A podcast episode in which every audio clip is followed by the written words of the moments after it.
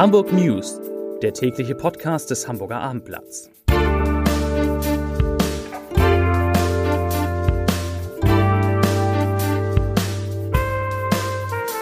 Hallo liebe Hörer, es ist Montag, der dreiundzwanzigster zehnter dreiundzwanzig und das sind unsere drei Top-Themen des Tages. Erstens, der Deutsche Olympische Sportbund hat zu einem Forum mit viel Dialog, aber leider wenig Teilnehmern geladen. Das zweite Thema, die Hamburger Grünen positionieren sich zum Thema Migration und Abschiebung. Und um Parkplatzprobleme zu lösen, hat ein Politiker der Linken in unserer Stadt eine besonders kuriose Idee. Hier sind Marcel Becker und Sebastian Günther. Soll sich Hamburg nach dem gescheiterten Volksentscheid zweitausendfünfzehn wieder für Olympische Spiele bewerben? Am Samstag lud der Deutsche Olympische Sportbund, kurz D O S B, zu diesem Thema in die Hamburger Handelskammer. Die Teilnehmerzahl blieb sehr überschaubar. Gerade mal achtzig mehr oder minder Interessierte nahmen an der Veranstaltung teil. Die gewünschten jungen Menschen, abgesehen von den Veranstaltungshelfern, suchte man vergeblich. Nach den Vorträgen und der Podiumsdiskussion, zu der keine Kritiker einer erneuten Olympiabewerbung geladen waren, leerte sich der Saal schnell. Gerade mal dreißig Personen verblieben für die Dialogrunden im Raum. Der Zeitpunkt der Veranstaltung war sicherlich nicht gut gewählt. Zum einen sind Herbstferien und gleichzeitig spielte am Abend der H S V. Der D O S B übte sich im Zweckoptimismus. Das Dialogangebot ist ja da und vielleicht ist Qualität auch manchmal besser als Quantität, sagte Stefan Brause, Leiter der Stabsstelle Olympiabewerbung. Die Hamburger Grünen haben sich in den letzten Wochen und Monaten zur Migration kaum oder gar nicht geäußert. Bis jetzt, denn das Abendblatt hatte um eine Stellungnahme gebeten. Unsere Anfrage ging an die Grünen-Fraktionschefin Jennifer Jasberg und an Katharina Fegebank, zweite Bürgermeisterin und Wissenschaftssenatorin. In ihrem Statement uns gegenüber sagt Jennifer Jasberg, das Bild eines staatlichen Kontrollverlusts ist zum einen faktisch nicht richtig und zum anderen auch nicht zielführend in der aktuellen Situation. Zitat Ende. Das Recht auf Asyl dürfe nicht aus Furcht vor dem erstarkten Rechtsextremismus ausgehebelt werden.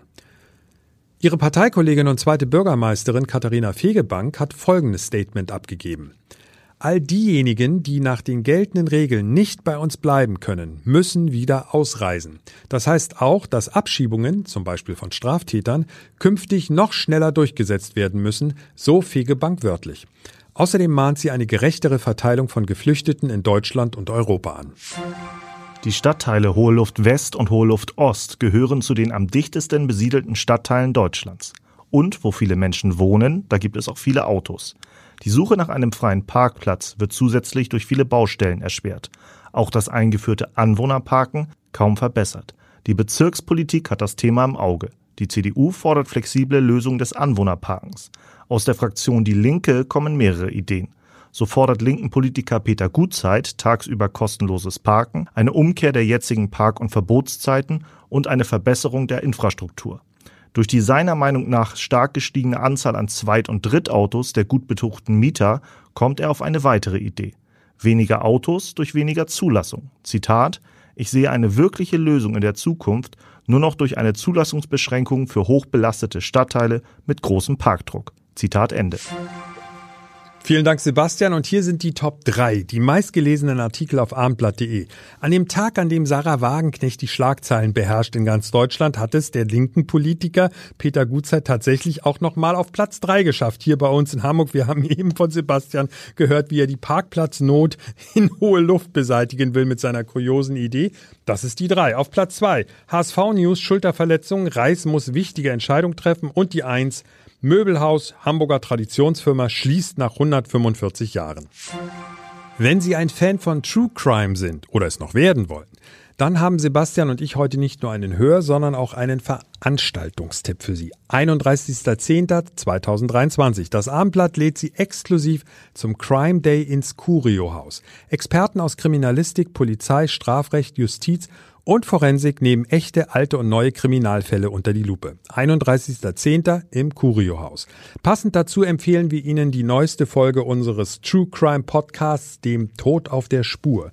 Gerichtsmediziner Professor Klaus Püschel und unsere Kollegin und Abendblatt-Gerichtsreporterin Bettina Mittelacher sprechen über den dramatischen Fall eines Behandlungsfehlers, der das Leben einer Frau und ihres neugeborenen Kindes für immer verändert. Ein spannender, exklusiver Abend und auch ein sehr spannender Podcast. Diesen Doppeltipp legen wir Ihnen heute besonders ans Herz.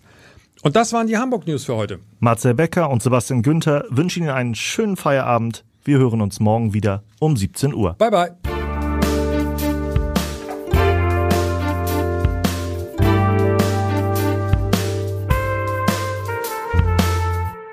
Weitere Podcasts vom Hamburger Abendblatt finden Sie auf abendblatt.de slash podcast.